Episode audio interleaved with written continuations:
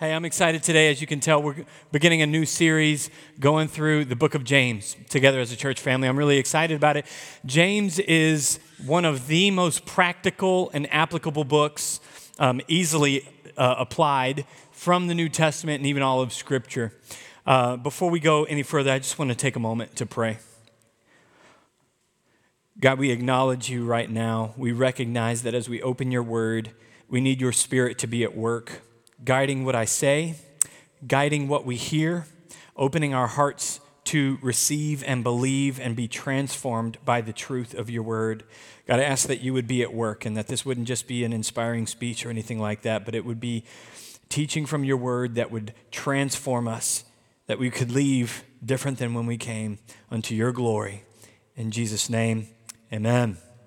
I want you to think for a moment what's the hardest test you've ever had to take in your life? What's the hardest test you've ever taken? Was it perhaps maybe hearkening back to algebra or calculus or trigonometry, maybe Spanish? Maybe it was a driving test that had you stressed out. Maybe bump it up a notch. Maybe you had to take the MCAT or the bar, or if you're in the military, the ASVAB. Lots of different tests in life. Maybe the hardest test you ever had to take for varying reasons could have been a pregnancy test because you thought you're done and God was like, ha, twins. or perhaps a pregnancy test is a hard test for you to take because you're fearful of disappointment again. It can be a hard test to take in that light. And there's other tests that are hard or difficult to walk through, like blood tests can be scary. There's a lot of different tests that we face that people have different stresses or anxieties or concerns or worries around. But what is it about tests in general that make them a source of fear and anxiety and concern? Well, it's generally, generally the concern or worry about the outcome of the test. What will be revealed, what will be proven by the test. See, the, the purpose ultimately of a test is to prove. Tests are meant to prove. They prove the presence of knowledge, they prove skill, aptitude, ability, they prove experience. They can prove disease or the lack thereof, pregnancy or the lack thereof tests of all sorts prove all sorts of different things. Or in the case of the book of James, this letter that James wrote, it proves faith. It can prove our faith so much so that the letter that James wrote to the church that was spread abroad has a, a thread throughout it of genuine faith in the life of a believer being proven multiple ways through testing, being proven through our ministry and service to others, like widows and orphans, being proven by the way that we live, the things that we do. This is a letter where James is concerned with our faith being genuine and authentic. In fact, he would go on, James would say, You say, I have faith and you have works, but I will show you my faith by my works, saying, I'm going to prove my faith to you by the way that I live. Another time he would write, True and undefiled religion is caring for widows and orphans. In other words, you want to prove your faith? Let's see how you handle caring for those who cannot care for themselves and who have nothing to give back to you. How does it look when it comes to taking care of them? Further, as he would write in the very beginning of this letter, where he would say, Count it all joy, brothers when you meet trials of various kinds, knowing that the testing of your faith produces steadfastness. James, the author of this letter, is James, the brother of Jesus. He's the brother of the Messiah, Jesus Christ. And what's interesting about James is that as he grew up, he actually was not originally a believer in his brother as Messiah. As probably any of us would struggle growing up in the home. In fact, Jesus said, A prophet's not welcome without honor in his hometown, that people didn't believe he was who he said he was, whom he revealed himself to be, because of familiarity. And James was not excluded from that. James, Jesus' brother, throughout a large chunk of his life, or throughout up into the ministry of Jesus, did not believe that Jesus was the Messiah, which is actually why this same James is one of the greatest testimonies to the truth of the gospel and the veracity of the resurrection of Christ. Because if you've got a guy who's going, Yeah, my brother ain't the Messiah, yet then goes, Oh, he is the Messiah. In fact, I'm going to go around telling everyone that he is. In fact, I'm willing to be martyred and stoned to death for the message of the salvation that is found in my brother, Jesus Christ. I don't know about you, brotherly love can be pretty strong. But if your brother was putting on some facade, some show, going, I'm the Messiah, I'm the Savior of the world, and you're like, yeah, no, you're not, you're not going to get stoned to death for him. James's willing martyrdom is a great testimony to the truth of the resurrection of Christ, as well as all the apostles. They're not going to die for this man who's just putting on some show. Can you imagine being James growing up in the house of Jesus? Like, how many of you have a sibling, maybe? Don't raise your hands. how many of you have a sibling that maybe you've grown up living under the shadow of? this comparison. Can you imagine being James and like maybe you were sassing your mom and she comes in and she's like, James, listen, this is unacceptable. He's like, let me guess, be more like Jesus. That's what I hear all the time. The sinless man, Jesus Christ, living his whole life without sin. Maybe that's some of what came into uh, James's uh, hardened heart and what might have kept him from having faith in Christ until the Lord did convert him. James, this brother of the Lord, he was also a leader of the early church in Jerusalem. And he wrote this letter as one of the very first letters written by any of the apostles. It was written probably between AD 40 and 45. Let's look at James 1 and verse 1. He says this James, a servant of God, that, that word servant could also be rendered out slave James, a slave or servant of God and of the Lord Jesus Christ, to the 12 tribes in the dispersion. Now, this is where most of us read that and we're like, okay, he's saying hi, let's move on. But we need to pay attention to who he's writing to. He says, to the 12 tribes in the dispersion. He's basically telling everyone, Hey, I'm talking to those of you who were dispersed abroad because of the persecution and the affliction that came upon Israel and even was magnified upon Christians. He's talking to Christians from the 12 tribes of Israel who have been dispersed, diaspora, have been dispersed throughout the world because of the Assyrian and the Babylonian uh, conquests, but then even more were pushed out of Jerusalem. In Acts chapter 8, you read about how the Christians were pushed out of Jerusalem because of the severe persecution that was ramping up. And so that's who he's writing to. He's writing to a people who are under the hammer of persecution in the first century. I mean, they're going through it. People who are in the crucible of suffering. I mean, we're talking about people who have lost a lot.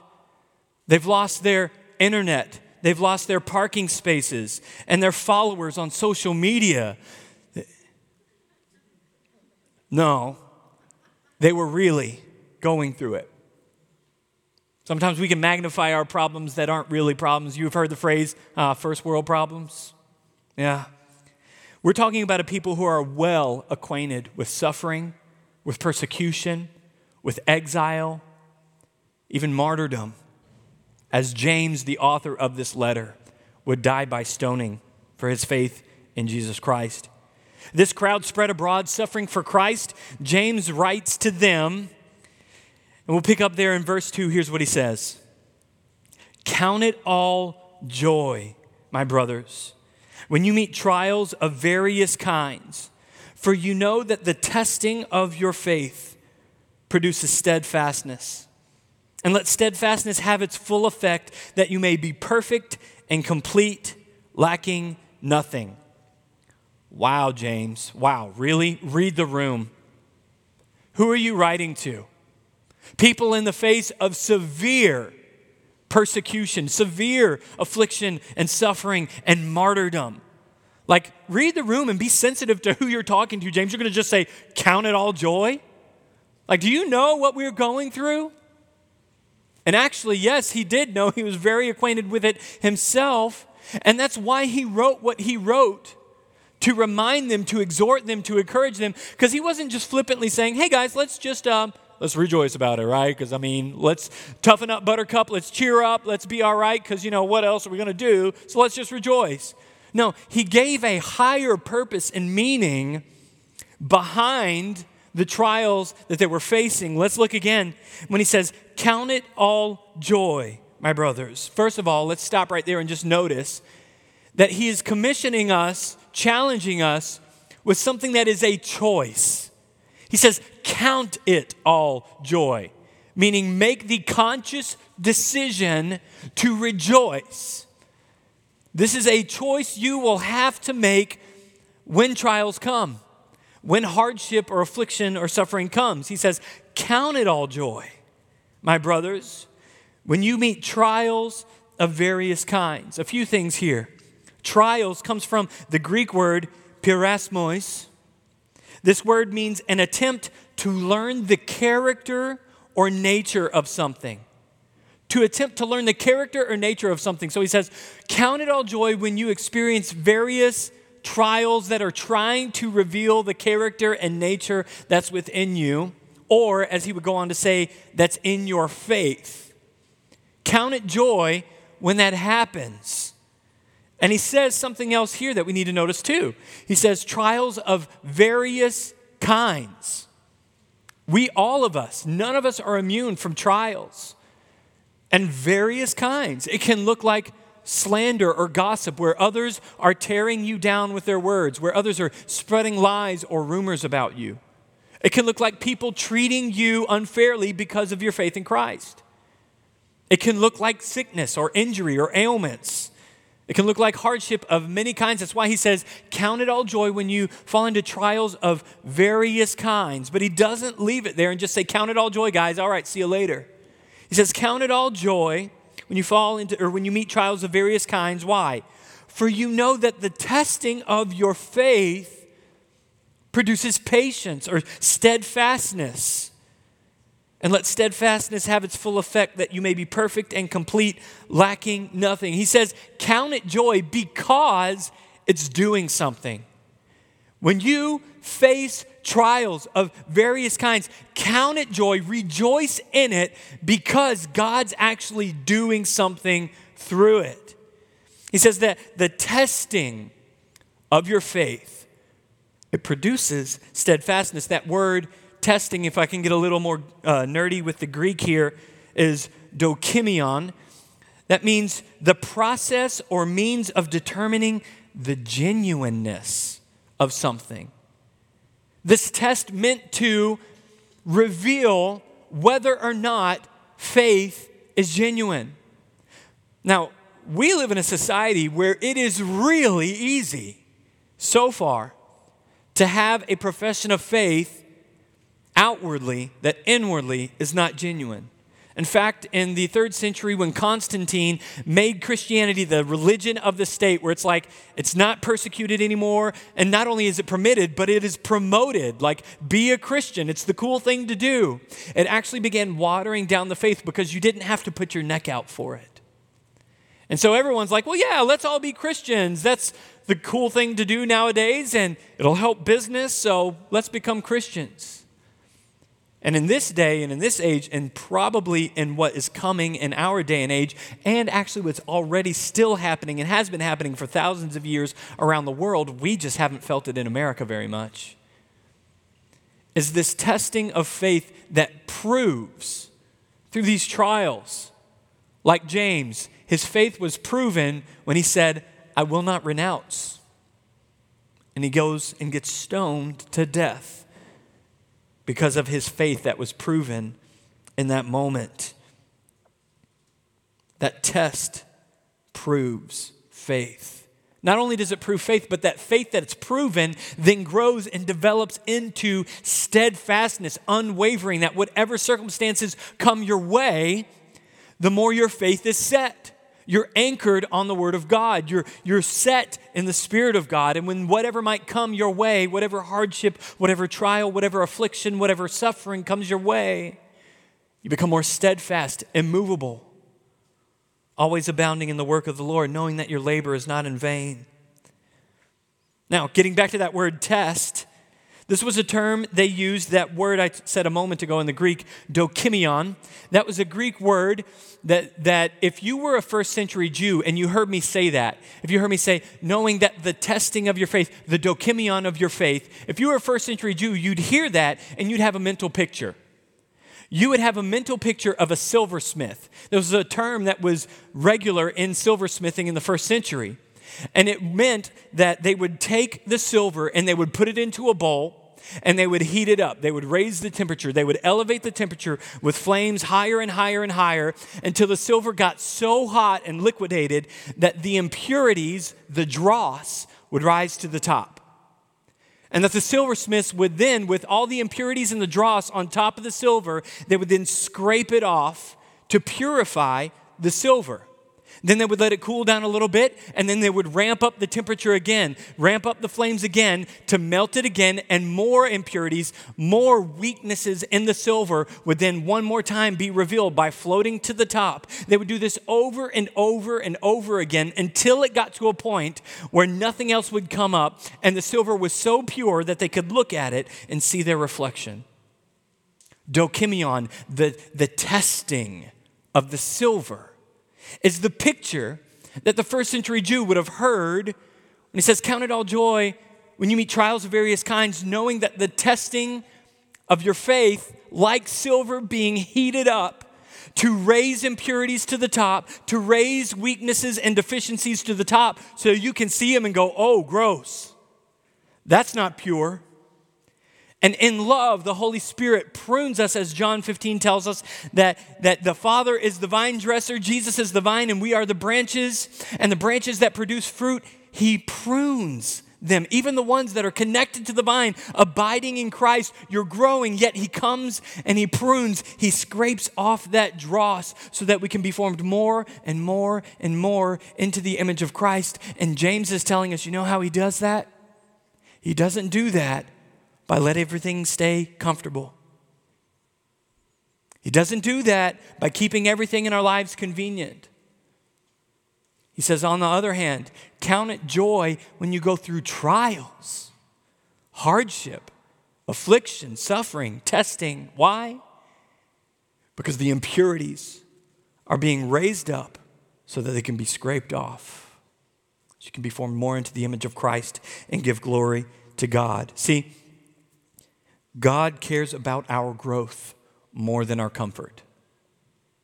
God cares about our growth more than our comfort. And we're, we have the odds stacked against us a little bit because we live in a world and in a society, especially here, where we are cultivated and trained and groomed to, to prioritize comfort and convenience above all. We live in a society where it's do everything you can to be as comfortable as you can, say no to as much as you can to stay as convenient as you can. And the Word of God is saying, hey, that's actually not good for you.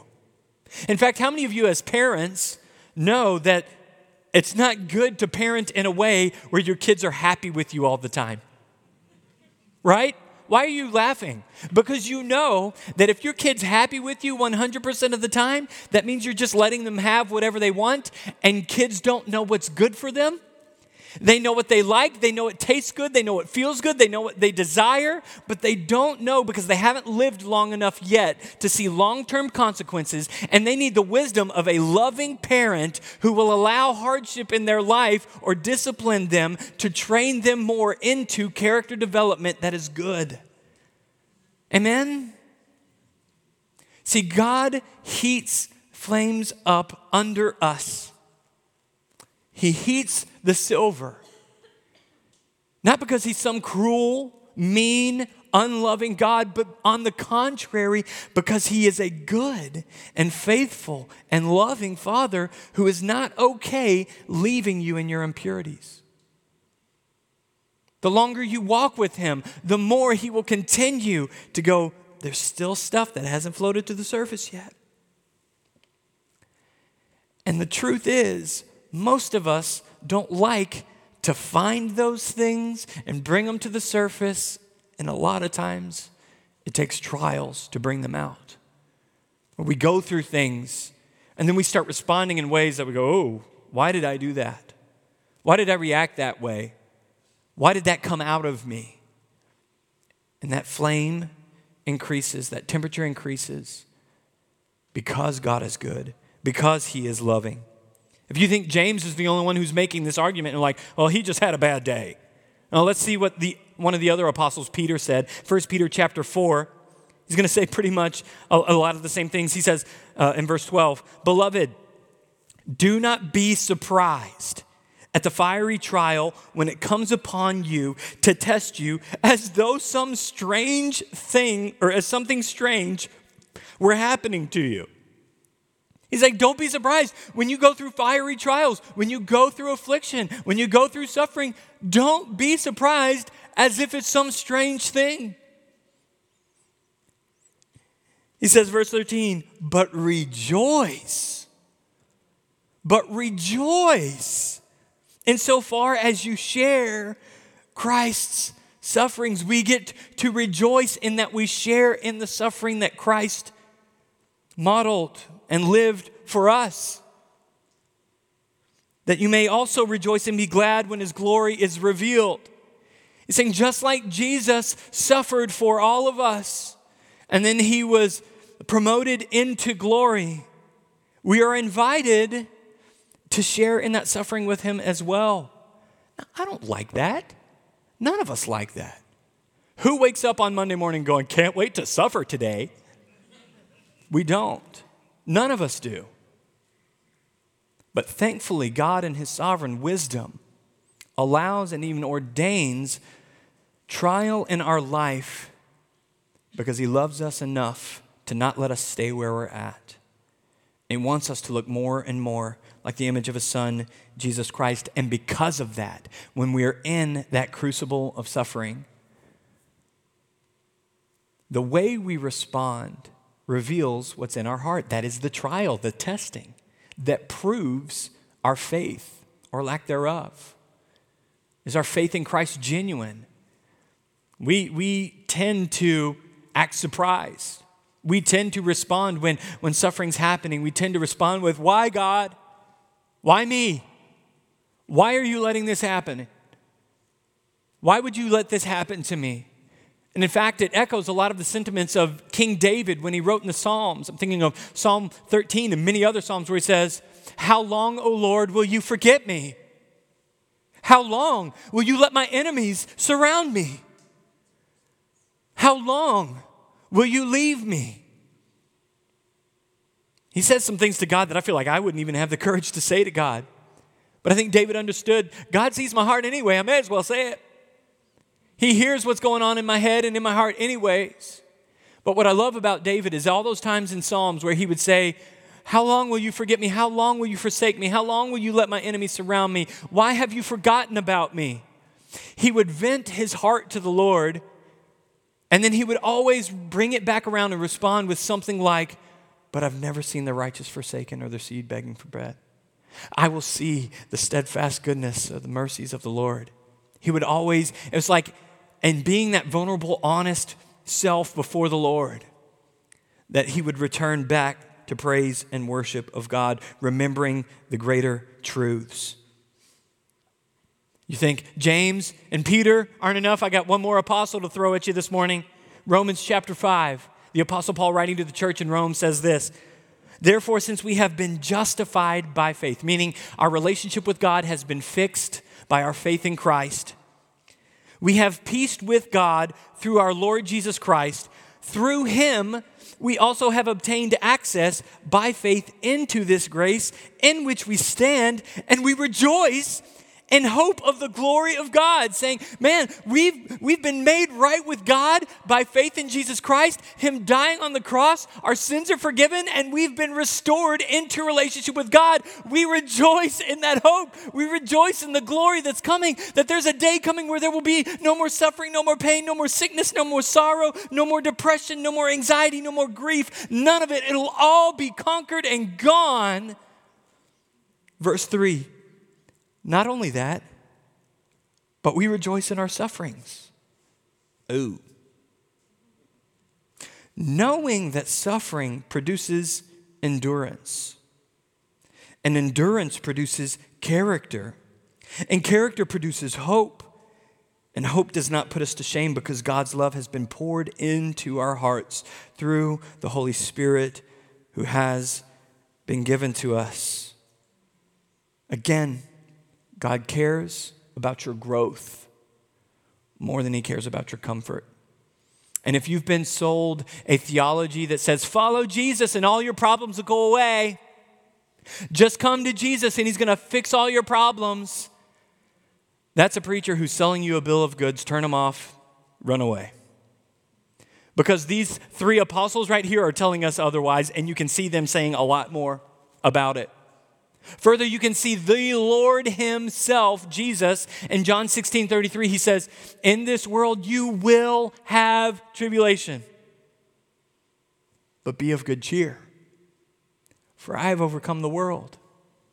Recognizing we have an eternal hope that we look for, that we look forward to, that we long for and yearn for, yet at the same time, in our affliction one we are growing and secondly if we went to first or second corinthians chapter 1 we would see paul telling the corinthians hey when you go through affliction you get the blessing of knowing the comfort of the holy spirit that you wouldn't have known otherwise See, God has a paradigm wherein His nearness to us, His closeness to us, His presence within us, our perceiving His grace in our life, He thinks is a greater blessing than natural external comforts and pleasures and convenience.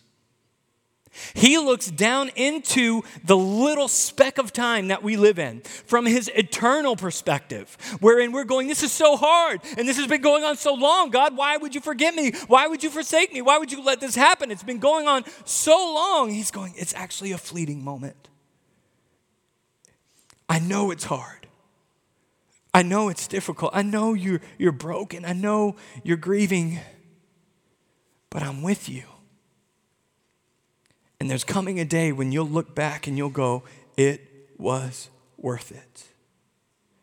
Every momentary affliction. In fact, the Apostle Paul would say, these light and momentary afflictions. Same guy who was stoned multiple times, beaten with rods multiple times, shipwrecked, abandoned, left for dead, starving, has had a harder time than any of us.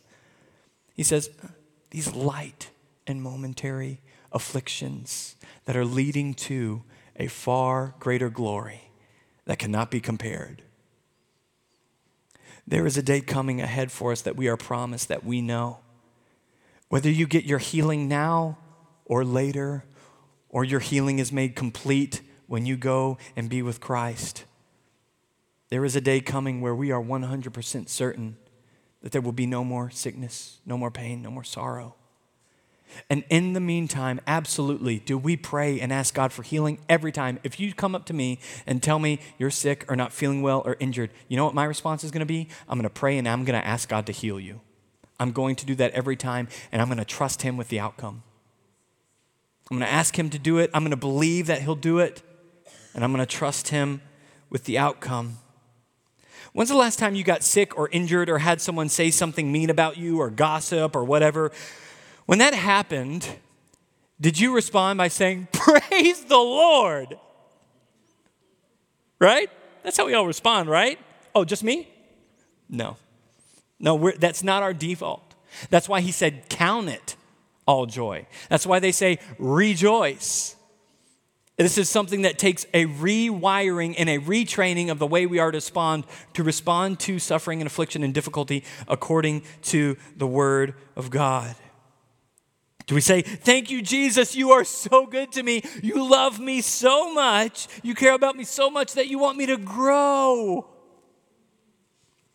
that you want to purify me. Thank you that you love me so much that you're not willing to leave me impure and stagnant where I'm at, but you're calling me higher, which means you're calling me closer. And you want me to look more like you. It's a beautiful gift from the grace of God. In fact, this concept feels foreign, right? The idea that when suffering would come, when affliction would come, that you would go, Thank you, Jesus, feels foreign, right? It's not natural, it's not automatic. It's by the grace of God that we do this. But that's literally what James and Peter and Paul and others are saying to us that we are to rejoice. They're saying, rejoice and celebrate and get happy because God is proving your faith. That's not how we think by default, right? We don't go, woohoo, an opportunity to show that I'm that I have a genuine faith. Thank you, Lord, for giving me an opportunity to be faithful to you. Thank you, God, for giving me an opportunity to grow in steadfastness. Thank you, God, for cultivating and growing my character. Thank you. That's so much more important than all the trinkets and toys this world wants to offer me. Thank you that you want to mature me and make me more like you because he is good. And it is a lie from the pit of hell that when you are going through something, that when you are afflicted or suffering or going through trial, it is a lie from the pit of hell that would tell you, see, God doesn't care about you. See, see what he's letting you go through? Could God really love you and let this happen to you? A good God wouldn't do that to you.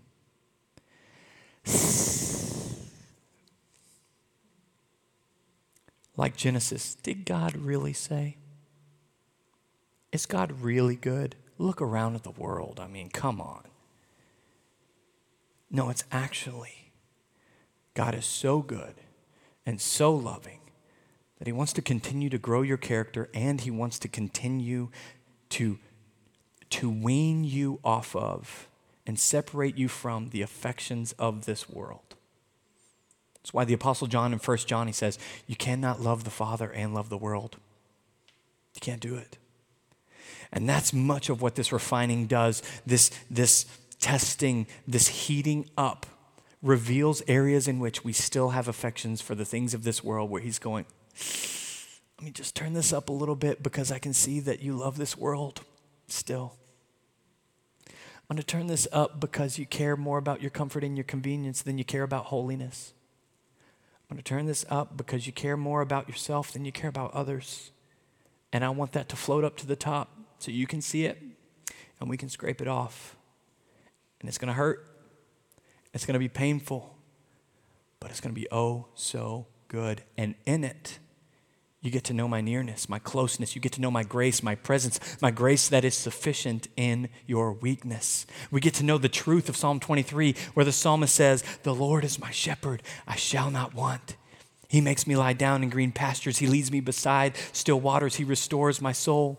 He leads me in paths of righteousness for his name's sake. Even though I walk through the valley of the shadow of death, I will fear no evil. Why? Because your rod and your staff they comfort me. See, God knows that His comfort, His comfort, is better than the world's comfort. The world's comfort is fleeting. The bottle will heal you for a moment. Whatever other coping mechanism you have in your suffering will satisfy you for a moment. And we get the eternal, ever present, dwelling presence of God through the Holy Spirit within us. We get to know his comfort in affliction.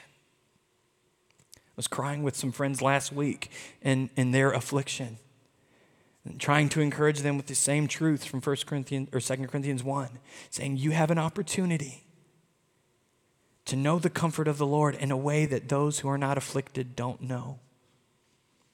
And it's hard. This is counterintuitive, countercultural, which is why we need the Word of God to reform our minds in the way that we think. The damning tendencies that we have is when suffering arises, we tend to turn to anything and everything that we can find to end it, to help at least help us cope. And we can treat prayer and patience and rejoicing and dependence on the grace of God as an afterthought. Now, hear me out.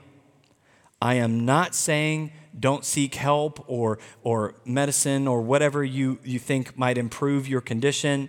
Uh, I'm most certainly not saying don't pray. In fact, a lot of times that is the benefit of what we get in these times that we, st- we tend to pray more and spend more time with the Lord.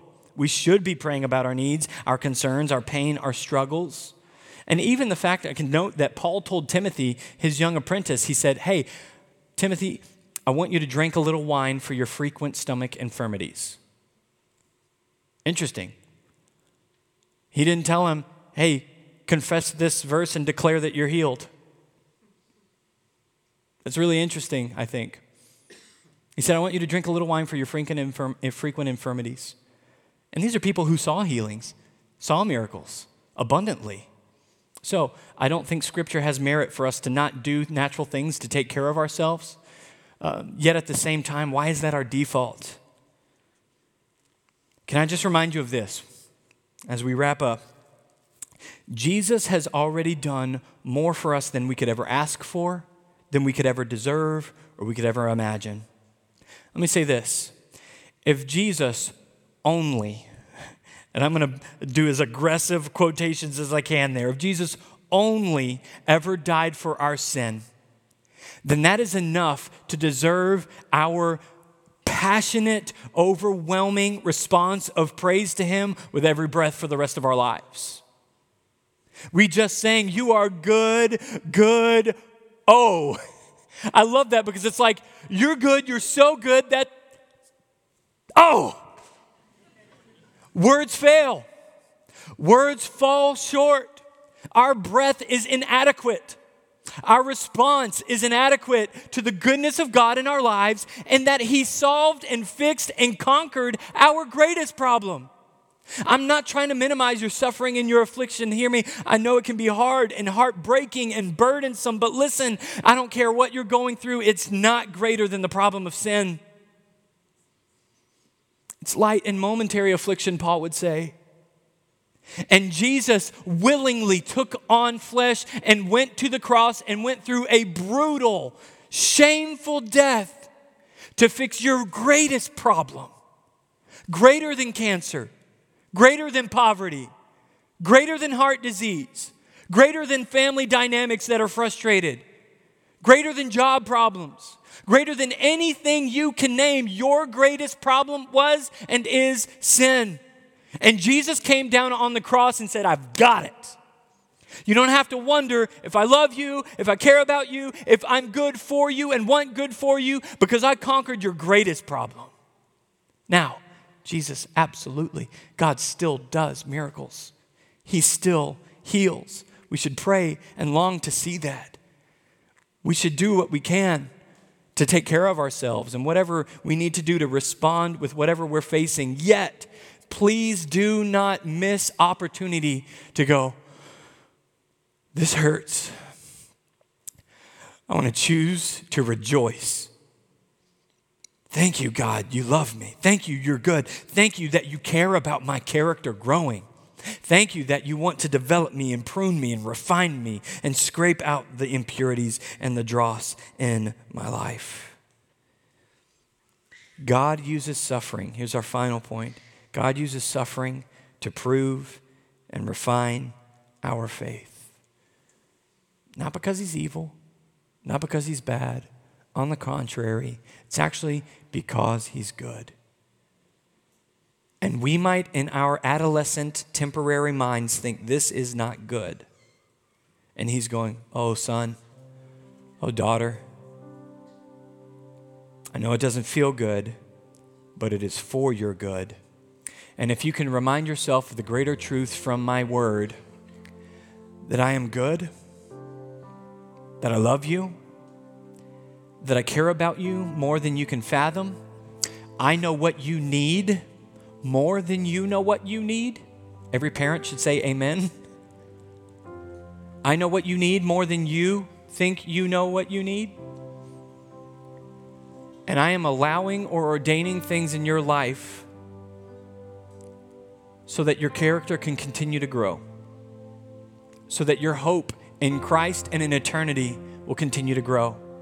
That you do not fall into the temptation of living this life for this life, but you live this life for the next life, which is an open door of invitation to inconvenience and discomfort to be used by God for His purposes and for His glory, knowing there's a day when all of us if we took a poll and passed around the microphone, what kind of affliction are you facing? What are you going through? And we could share all those burdens together, yet look around the room and go, and there is coming a day when all of us get to look at each other, beholding the glory of Jesus Christ face to face, and all this stuff you've been going through, all this suffering and pain you've been pressing through and trying to remain faithful, you will at day at that day look at the face of Jesus and go, it was worth it.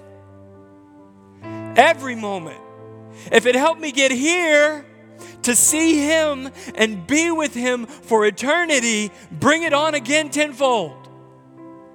It's what you would say that day. And we get to share in the glories of the presence of God that make every joy, every comfort, every pleasure we experience in this life feel like child's play joy. There is a joy coming. There is a hope we have now for that day. In the midst of affliction and suffering, we say, Lord, I'm longing for that day. That's the day I want to live for. Right now, this stinks. Would you help me? God, I rejoice that you're good and you know what's good for me. You have good for me. And I don't like the way this feels, but I know you care about me and I know you know everything and I know you're all powerful. So you must be doing something I don't understand. Let me not miss it and let me praise you the whole time. God, I ask that you would help this be true of us. Let it be true of me. Let it be true of all of us that we wouldn't miss what you're trying to do because we are so desirous of comfort and convenience. Lord, let your sanctifying work be, be done in us for our good and for your glory, that we can give praise to you because of your faithfulness, that we can know you more that we could become nearer to you for your glory. In Jesus' name, amen.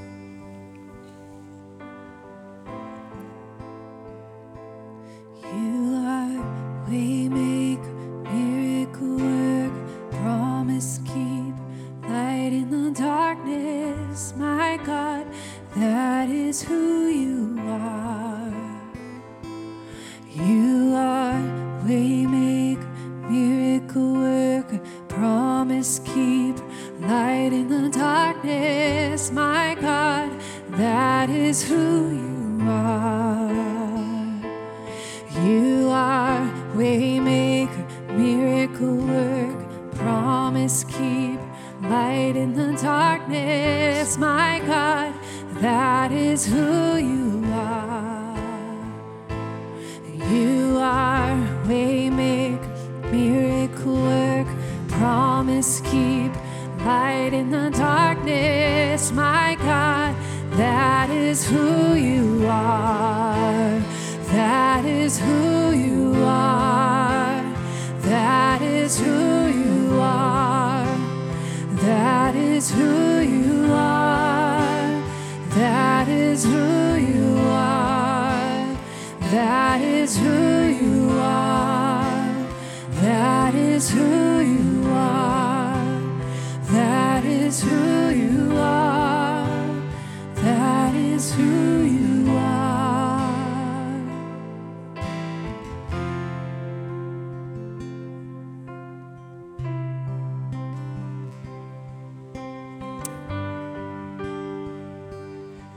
Reminds me of Romans 8:28. It says all things work together for the good of those who love God and are called according to his purposes.